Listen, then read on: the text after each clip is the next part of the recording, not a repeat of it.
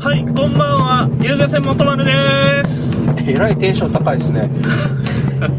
大将です。よろしくお願いしろしくお願まいす。します。今日はね、はい。スロージギングについて、ある程度考えがまとまったんで、そのある程度まとまった考えをちょっと言わせてください。そあしーて、僕のある程度まとまった考えを聞いてください。はい。この間から夜やつね。そうそう。いろいろいろこうじゃないか、ああじゃないかっていうことそうそうの中間報告そうですね、うんうんもうほぼね、これでまとまったんやないかなとは思うんですよ。はい。なんで、とりあえず、はい。言っていきます。はい。スロージギングってみんな、ちょっと錯覚したんやないかなって思う部分が、うん。ゆっくり沈むけん釣れそうとか、うんゆっくり動くんで釣れそうっていう意見が多いんですよね。うん。まあ、ハパみたいな形しとるけん、沈むの遅いじゃないですか。ジグがね。ジグ自体がうんジグ自体が。うん。で、こういう、ふ、ふらふらつうか、ひらひらつうか、うんそういう感じで、なんとなく釣れそうと、うん。思っとると思うんですよ。うん。YouTube にも、スロージギングで検索かけたら、いっぱい出ますもんね、今。うん。なんとなくね、この、何が、違いがあるかっていう話を、普通のジグと。うんで、まあ、釣り具っていうのは、うん。目的じゃないやん。釣ることが目的で、釣り具っていうのは、その、目的を達成するための手段やろ。手段っていうか、道道具ですよね。うん。まあ、道具やろ。うん。この道具で釣りたいっていう人とかはおるんですよ。やけん、道具にこだわり持つ人っていうのはおって、うんそういう人は、メーカーの人とか、自分のメーカーの商品で釣りたいと。うん。自分のメーカーの商品をとりあえず売りたいと。まあ、売りたいっていうか、好きっていうのもあるでしょ。やけん、自分が、一般、一般ユーザーやったら。いや、えっ、とね、メーカーの人はね、自分のメーカーのもん売らないかんや。使い方を説明したりせないかんのかなとか今思うし、うん。まあ自分のメーカーがあるのによそのメーカーを使う意味はないやん。うん、うん、うん、うん。で、うん、まあメーカーにはこう、テスターっていう人がおるわけですよ。うん。昔からいよく出ていますね、そのセリフ。あの、単語っていうかな。出てますね、テスターさんっていうのは。要はあの商品モニターみたいなもんですよ、はいはいでそういう人らがおってその人らは中にはね、うん売るために嘘ついたりする人もおるんですようん。 どういう考え方かって言ったらやっぱメーカーのために貢献したいっていう思いなんでしょうねあ、愛車精神ですか愛車精神っす よだって俺を俺を拾ってくれたこのメーカーにちょっとでも恩返しがしたいっていう気持ちからメーカーの商品がいかにええかっていうのを言うとうん。そこでちょっと言い過ぎる部分もあったりするとうん、うん、うん、うん。いうこともあると。うん。まあ、でもね、あのー、小じきみたいなやつもおるけど、うん、うん。大、あの、イオベンでいうとこのホイトの子ね。はいはい。で、まあ大う体ん、小じきみたいなやつと、うんまあ釣りが好きでやりよるとか、このメーカーが好きでやりよるとか、うん。いう部分になるんかなっていう感じっすよね。まあほとんど小じきやけど、中にはね、あの、いきなりすごいせ、すごい言葉が出てきた。中にはね、うんうんうんうんあこの人本当に一生懸命やるようやなっていう人もいます。うん。でも、僕が出会った中でね、うん。 9割ぐらい小じきっすね。うーん。えー金、金銭的にうん、楽になるとか、うん。釣り具タダでもらえるとかいうのはうんあるんかもしれんし、うん自分に箔がつくやないですかメー、メーカーと契約しとるっていう、釣り人として俺はワンランク上やっていう、他の釣り人と差がここでできるぜっていう。なんせ釣りって勝ち負けがないやないですか。うんうんうん。まあ、競技会に電化切りはね、なかなかんの大会に。そうですね。なかなか勝敗がつかんのっすよ。うん僕も前思ったんがね、うん。この人、めちゃ口が達者な人やなと思えた人がね、うんめちゃ詳しいんよ。うん。で、めちゃ論理的なんですよ。うん。めちゃ道具とかの、このベアリングがな何個入っとるとかを知っとんよ。でね、あ、この人めっちゃうまいんやろなって思いよった人が、凄腕で13位とかやったんよ。ああ、ち、えっ、と、知識豊富な人そうそう。うんで、理屈はすごいんよ。うん。でも釣らんっていう人が。うんこれけん、やっぱね、この、釣るんと、おしゃべりするはまた別なんやないかなって思うんよ。うーん、うん、うん。で、凄そうに見えるけど、実際に一緒にやったら釣れんとかいうのは結構あるっすね。うーん。なんか凄そうに言うけど、うん。全然全然普通やんっていう。実際やったらその通り全然ならんやんっていう。まあ大体ね、ならんのっすよ。自然のことやけん。でも、最低限の知識っていうはあるんでしょ知識が間違った方向行っとんか知らんけど。それが自然とはマッチしてないっていうか、自然とイコールになってないやろね。ん現場におらんけん。うん釣り 具屋の。現場におらん。あ、釣り具屋におるんか。う釣り具屋に生息しとんだ、その人。そうそう。やけん、俺らとは違うんよ。 う。んうんうんうん。とりあえず、かわさないかんやん。かわしたいやん。うん。ぶ物販物を買い、かわしたい。ルアーとか、リールとかを。うん。いうんがあるんやろね。まあ、打ったら終わりやん、賞味。うん。やけん、僕らとは仕事の仕方が違うんやろね。僕ら辛さな終われんけん ね。そう そうですね。 そうですね。つ、つらさら帰れませんね。帰れんけんねうん。で、まずね、その、メーカーのファンの人っていうのがおるんよ。ああ、まあ一般人でね。ううんん、わかるわかる。それはわかる。やけん、そういう人もこの釣り具で釣りたいっていう考えにはなるかもしれんね。うん、まあいいんじゃないですか普通のい一般の人が。うん。やけん、どこメーカーのファンとかね。うん。このメーカーが好きやから使ってます。でもいいんじゃないですかんうん。釣るためっていうよりは、この道具で釣りたいっていう人たち。うん。まあ、大きく言うたら、餌釣りでやったら釣れるのに、わざわざルアーでやるっていう、もう大きく分けたら、一種のこだわりかもしれんけどね。うんうんうんうん。まあそういう、まあルアーで釣りたいとか、うん。いうこだわりを持っとるうん。感じですよと。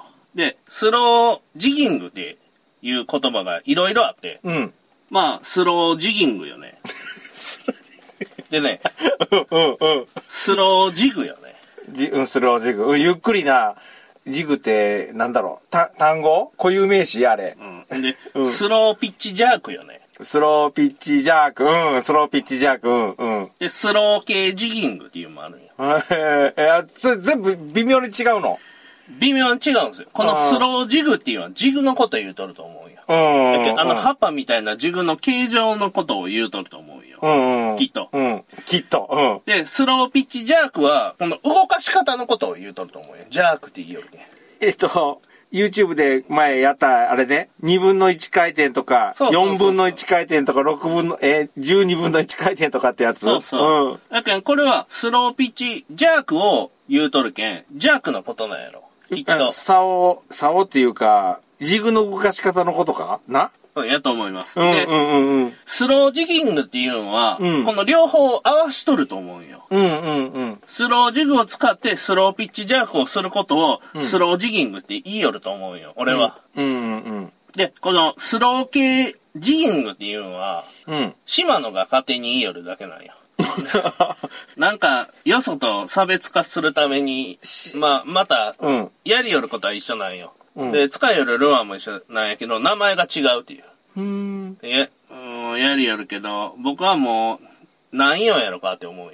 これに関しては。し、島野がスローなんちゃらっていうよりだけな。島野がスロー系ジギングとか、スローそした系、ら、もう一丁有名なとこの台湾は台話はね、参入して間もないっつうかね。あー。台話はね、スロージギング自体に、スロージギング自体はあんまり良しとしてなかったっていうかね。力まだ入れてないってこといや、あのね、村越さんいう人がおるんよ。うん。その人がね、スロージギングダメなんやないかっていうのをずっと言いよったんよ。うん。それで、スタートが遅れたっすね。うーん。これは錯覚やと思うんよ。みんなが錯覚しとんやと思うんよ。うん、うん。釣れる、スロージギングやけん釣れるって思っとんよ。うん。うん。俺は棚が取るけん釣れるだけやと思う。うん。で、そこの錯覚があるんやないかなとか、いうのを思うね。うん。個人の意見です。すべて解決される個人の意見です。で、台湾は、うん。それを重視して、まあ、うん現実が見えとるつうか、うん。俺は台湾は賢いと思うね。賢いつうか、訳が分かっとると思うね。それでもうん、これだけブームになっとるけん、やっぱ金が欲しいけんね。うん。企業としてはね、売れるもんやったら売ら売らんとね。ほいで、なんか、ちょっとしたやつは作っとるみたいな。うん。で、今までスロージギングなんかやったことないようなスタッフみたいな、テスターみたいな、うん二人ぐらいつけてやりよるみたいな。うん。やけん、スロージギング自体も、あんまり考えられてないっつうかね。うん。あ、台湾はね。うん。うん。あんま期待できんとうん。いう話です。まあそんなこともあり、こんな用語がいっぱいあるよと。うんごちゃごちゃとした。うんうんうんうんで、もうスロージギングでええんやないかって思うんよ。なんとなく。もう名所統一制やと。ど統一せえやっていうのも思うし、もうこれだけごちゃごちゃ言われたらわけわからんとうーん。いうことです。 えらい、えらいざっくり言うことですってばっさり切ってしもうた ね。ほいでね、うんえっとね、これなかなか難しいんよ、言う順番が。うん。まずね、うんジグの重量を決めるときに、うん。ジグの重量を決める方法よね。うん。ドテラ流しとうんスパンカーで船立てた状態で、うん優先順位がちょっと違ってくるんですよ。うん。ジグの重さを選ぶ順位が。うん。で、ドテラとかやったら糸が船の下に入ったりするけん、うん。船底で擦れたりする問題が発生するわけよ。はいはいはいで、はい。糸を立てるためにジグ自体の重量を重くするとか、うんそこ取れるけど、流れに押されて、船底に擦れるけん、うんジグを重くせないかんとかいうのもあるんよ。うんうん。で、そのために底取りができる重量よりも重いセッティングにするときとかもあるんよ。ああ、例えば普通やったら 100g やけど、130g にしましょうかっていうことね。そうそうそうそう、うんうんいつもよりも重めにして、うん。船底に糸が触れたりするのをうん回避するうん。とかいうこともあるし、これが、まあ、いろいろと違ってくると。うん。まあ、それが一個よね。うん。で、スパンカーで船立てた状態でやる場合は、そこに底取りができるかどうかよね。うん。えそこが感じ取れて、で、そこから、そこを切れて、作業ができるかどうかっていうことが一個になるんやけど、まあ、底取りができる重量を基準にジグの重量を選ぶっていうのが二つよ。二つ目。一個目が、うん。流れに糸が負けんようにうん、重量を入れて、糸を操作するっていうのが1個目よね。だけど、うんうん糸う、ん糸が斜めになるやうんん。それをね、重りでまっすぐにしたいんようん。これをこうなんと、こうしたいわけようん。また、糸が船からまっすぐ降りるよまうっに。すぐ下に行けるようにするために、重くすると。で、2個目は、うん。うん。底が取れる重量に合わせると。ああ、まっすぐ降りる、降りて、かつ、底取りもわかる重さにしようってことうんうん。で、ドテラとかやったらね、結構糸がね、ピューって送られて、糸が斜めになっとる状態でやったりもするんすよ。うん、うん、うん。だけど、それで重量いろいろ調整したりもするんすよ。うんうんだけど、ちょっとね、複雑よね、ドテラは。うん。で、僕らみたいにスパンカー使ってやるよりやつはもう、上から下に落とすだけやん。そうですね。 で、たまにちょっと離れたところに投げて、斜めに引っ張りよる人もおるけど、知れとるやん。 うん数メートルですね。うん。で、まあ、それが二つね。うん。で、もう一個は、いつも使いよる基準の重量っていうのをうん設定しとって、うんまたいつも 200g からスタートするよっていう人がおるんよ。うん。これは、どこ行っても 200g 入れるんよ。うん、うん、うんうん。これで、入れることで、今日の水深とか、うん。流れの速さとかを、そのジグで測るんよね。要はああ、200g が自分の基準になってるわけだ。そうそう。で、このジグで、いつもの感じと、遅いとか、うん。うん。早いとか、すぐにそこに着いたとか、うんここは深いとか、浅いとかっていうのを感じ取れるように、うん。いつも同じ重量からスタートして、うん。で、そこから交換していくっていううん。人もおったりするんよ。うんでまあ、この大体3パターンっすよ。うん。重量っていうのは。うん。まあ、基本的にそこが取れんと厳しいわいね。うん。作業やりにくい。つうんがあって。で、ふわふわ流されてお祭りしたりするけん。そこは取れんと。はいはい。周りにも迷惑かけるよとうんいう話になります。だからちょっと重めから始める方がええんはええんだ。そうっすうね。ん。えっとね、次がね、ジグの形状。うん。まあ、スロージグと言われてる葉っぱ型のもんと、はいショートジグっていうまっすぐの短いやつ。うん。で、ロングジグっていう、いつも隊長さんが使える 長い鉛筆の棒みたいなやつね。刀みたいなやつ。刀のやつ。ああ、小刀みたいなやつね。そうそうそううんうん。まあ、この形状が差があるよという話です。うんで、葉っぱ型のやつはやっぱ遅いんよ。落ちるのが。落ちるんが。それは、ただ単に水の抵抗があるからってことそうそう。んこ。れ何がどうなっとるかって言ったら落下山なんよ。うんうんうんうんうんだから葉っぱ型は落下山ですよと。うん。うんうん。で、ショートジグは、まあ、水の抵抗があんまり受けん形状になっとらいね。うん。ロングジグも、物によったら、ひらひら落ちるようになっとったりするかもしれんね。うーん。まあ、基本的に葉っぱ系は落ちるんが遅いと。うん水の抵抗を受けて。で、ショートジグは沈むんが早いと。うん水の抵抗があんまりないんで。んこれは同じグラムでもね。うん。で、素材っすよ。うん。素材が、鉛、うん。タングステン、うん。鉄。うん。えっとね、本当はアルミもあるんやけど、うん。めんどくさいけん。ここでは省き ます。まあ、鉛をね、うん。一般的につ使われとる素材は鉛なんですよ。うん。タングステンが、うん。比重が重たいわけよ。うん。やけ、うんん、かなり同じグラムで作ってもちっちゃくなるんよね。タングステンの方がう。ん。で、鉛はでかくなる。うん。鉄軸なんかは、んそれよりもはるかに、さらにでかくなる。同じ重さであった場合、体積がでかいってことだよね。そうそう。つうことです、うんで、糸の太さ。うん。うん。太い方が、水の抵抗を受けるんですよ。はい。はい。それはもう、釣りラジオの最初の方からずっと言ってますね。うん。糸の太さ、太い方がパラシュートなんですよ。パラシュート、ああ、水の抵抗を受けると。はいはい。で、細い方が、水の抵抗を受けないですよっていうことなんですけど、うんどこれがね、なかなか、なかなかないよね。その、この3つの要素が重要やと思うよ。考えるときに、形状と素材と糸の太さ。ううん。これが重要なんやないかなって思うんですけど、うん。じゃあ葉っぱ型でね、うん。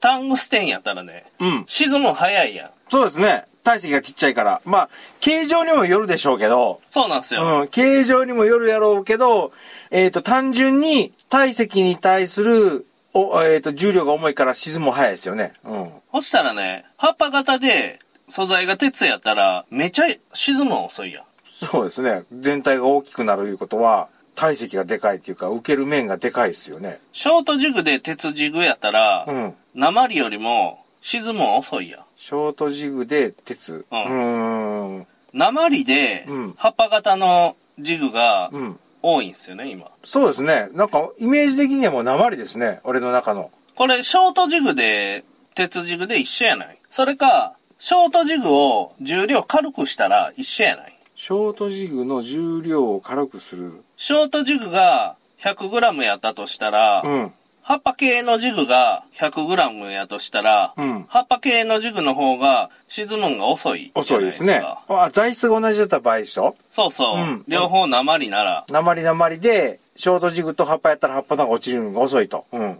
干したら、うん。ショートジグをうん。 80g にしたら、うん。沈むん遅なるでしょ。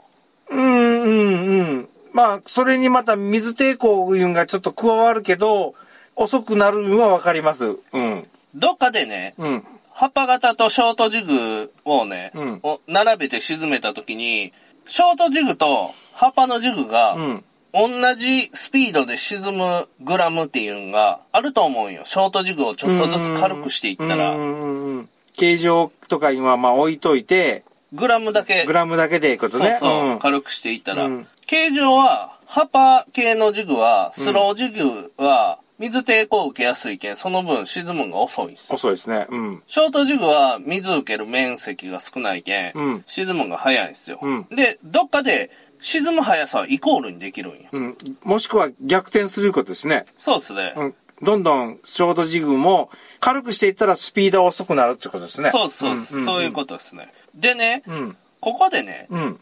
もしたら、スロージギングが何をやったかって言うたら、うん糸細くしたんよ。うん。要は、糸細くしたら、うん 糸のパラシュート感なくなるやん。水抵抗が。太いよりやつよりは細い方が水の抵抗を受けないと。そうそうそう、うんうんうんで、まあ、その、細くすることによって、うん沈むんも早なるし、はいはいはいはい。そこも取れるし、はい。ジグの糸のね、うん。水受ける量っていうのも違ってくるやん。あ水抵抗。全体の糸プ、糸、糸だけの話そうそ糸だけ、ほらな、長さ50メートルの2号と3号、3号と1号でもやけど、に比べたら、全体の水の抵抗は、1号の方がす確かに少ないですね。あ細いから。うう。ん。で、これもどっかでイコールになると思うんですよ。葉っぱ型のスロージグを、うん。ショートジグに近づけるためにう、ん。 100g ずつやったとしたらお互いうんが、うん。スロージグを 110g にしたら、うん同じ糸が3号でも、うん。ショートジグと同じ速さで、うん沈むとこが来ると思うんですよ。うんうん。バランバランスの関係でね。ううんん。で、120かもしれんし、それが130かもしれんし、うんうんどっかでイコールになると思うんですうよ。んうん。そのイコールになった状態ってね、うん。じゃあスロージグがめちゃ重いやないですか。まあまあ、どこに合わせるかですよね。そうそう。やっ軽い、えっ、と、ショートジグで、ハパジグに合わせるのか、ハパジグでショートジグに合わせるかによって、重い軽いっていうのは変わりますけどね。同じ竿とリールと糸でやる場合、ん葉っぱ系のスロージグの方が重くないと成立せんやん、釣りが。そうですね。で、ショートジグが、それに合わせて軽いっていう表現になるんかわからんけど、うん基準がないけん、この場合。うん。スロージグの方が重くないと底が取れんのよ、単純に。うんうんうんで、ショートジグはう、んスロージグよりも軽くて、もう、底が取れるわけよ。それ考えたら、うんスロージグを使うっていうことは、めちゃ糸が太いやつ使いよんと一緒なんよね。だから水の抵抗 が、うん。うんうん。ものすごいわかりにくいけどわかる。水の抵抗が大きいもんを使いよるわけやろ。うん。ハパジグを使うんであったら、細線、糸を細線と底取りが難しいと。そうそう。うん。だけど、糸太くしても、太くした場合、え、糸を太くすると、底取りが難しいけど、それを、葉っぱジグをショートジグに変えて、落とすスピードが、おえっ、と、速いから、その速い分、底が取りが取れやすいと。うんっていうイメージで、い合ってるかな、イメージで。そうっすねうんうん。じゃあね、うんこの葉っぱ系のスロージグとうん、普通のショートジグっすよ。うんこれ、どこに差があるかっつう話よね。沈むスピードを同じに合わせるやん。例えば、糸の太さを変えることで合わせるんか、重量を変えることで合わせるんかはうん、わからんけど、うんどっちでもいいんやけど、うん沈む速さを2つともイコールにするやろ。うんこうなってきたら、何の差があるかって言うたら、沈む時にヒラヒラするか、うん。ヒラヒラせんかの話なんよ。同じスピードで沈むやん。うん、うん、うん、うん。そうなってきたら、同じ、同じスピードで沈むっていうよりも、底取りがうまく取れるか取れないかでしょう。うん。スピードが速か、速かろうが遅かろうが、底取りができるかできんかでしょう。うん。その、底取りが、ん底取りはね、早く沈むもんがね、ピタって止まった方が分かりやすいんですよ。わかりやすいですね。うんうんうんうん。ふわふわ沈むもんがそこについても分かりにくい。わか、あそうですね。やけど、同じスピードで沈み寄るもんやったらね、お両方が底取りができるんですあ、そっかそっかそっかそっかそっ同か。じスピード。ードで沈み寄るもんが、そこが取れんのやったら、両方そこ取りは取れんのですよ。そうかそうかそうか。そうだそうだそうだそうだ。うん、わかったわかったわかった。つう意味で、うん。うん。このスロージグと、一般的なジグの、ショートジグのサーティンは、うん。ひらひらひらひらっていう沈み方。うん。まあ、水平にパラパラパラって沈んでいく。んうんこう、パラパラパラって沈んでいく沈み方とか。まあ、えっ、と、ラジオの場合だったらもう、ほんと、ひらひらひらひらって沈むか、ってまあいうぎ、擬音しかないよね。そうっすね。もうそのイメまーんジま、的には。葉っぱが木から落ちるような沈み方するんか、うん。あと、普通のジグやったら枝が木から落ちるようなうん沈み方するんかうんうのん差ですよ。うん。あ上から下に落ちるんか、風の抵抗を受けながら、ちょっと斜めに落ちていくんかっていう、うんうんうんうそれぐらいの差しかないんよ、要は。うーん。ででね、、わかるようなスピードで、おと、スピードで落とすために、し、あの、糸が違ってたり、なんかいろいろするわけだ。そうそわかるスピード、うんな、お落ちるスピードって、人間、まあ、慣れとる慣れてないはあるかもしれんけど、ある一定速度以上のスで落ちないと、わからんもんね。う、うん、そうよね。そうなんですよ。で、まあ、スロージグの方が、同じ重量やったら、うん。糸細くせんかったら、そこが取れんっていうん、うん、ううん、話うんを、うん、になってきます。うん、で、落ち方よね。差があるとしたら。うん、だけどジグ自体に差があるとしたら、うん、葉っぱみたいに、木の葉が散るみたいに、うん、ピラピラと落ちる感じか、うん、枝が落ちるみたいに、上から下に重力に任せて落ちる感じか、うん、まあこれが難しいとこなんやけど、この葉っぱみたいにひらひら落ちた方が、うん。魚は反応するっていう人もおるんよ。うん。枝みたいにポトッと落ちるだけで、うん。落ちる動きには魚は反応せんっていう人もおるんよ。やけん、スロージグを使うっていう意見の人もおるんよ。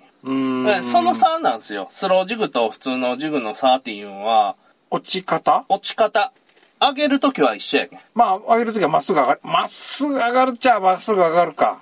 糸に引っ張られて上にうん。人間が動かしたスピードで上がるやろ。はいはいはい。ちょっと、もしかすると葉っぱの方は、水の抵抗でちょっと、うろうろするかもしれんけど。そうですね。ん、で、落ちるときに、の落ち方が違うよっていううだけ、ーん。要は、うん。このジグの形状だけで言えばね、うん。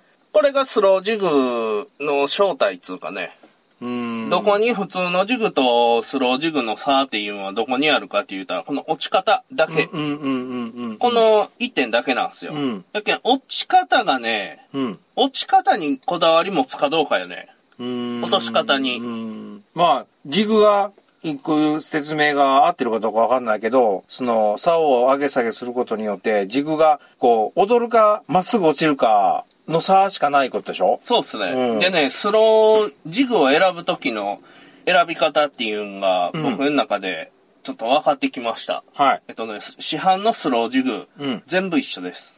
全部一緒。 あ、ど、どの、その、いやスロー、スロージャーク用のジグはい、スロージグ。スロージグそれ、どれ、どれをやっても似たような動きすること全部一緒っすね。ん今んとこ釣り具屋で見と、見とる限り、全部一緒。うーん。値段。あ、値段が全部一緒な。値段安い方がいいよね。一 緒や。ああ、そういうことか。 そういうことか。ああ。えっとね値段安い方がええと。一番安いやつをおすすめします。うーん。色とか関係ないし、色も関係ないっす ね。目玉があって、はシールが貼っても関係ないと。関係ないと。とりあえず。ず値段やと。うん。で、 なんやったら自分で作れと。そうそう。あのね、中国産のジグとかあるん すよ。それ、なんか、あのー怪しいもん溶けて出やへん、それ。いや、わからんっすね。そういうのはやめといた方がいいかなと。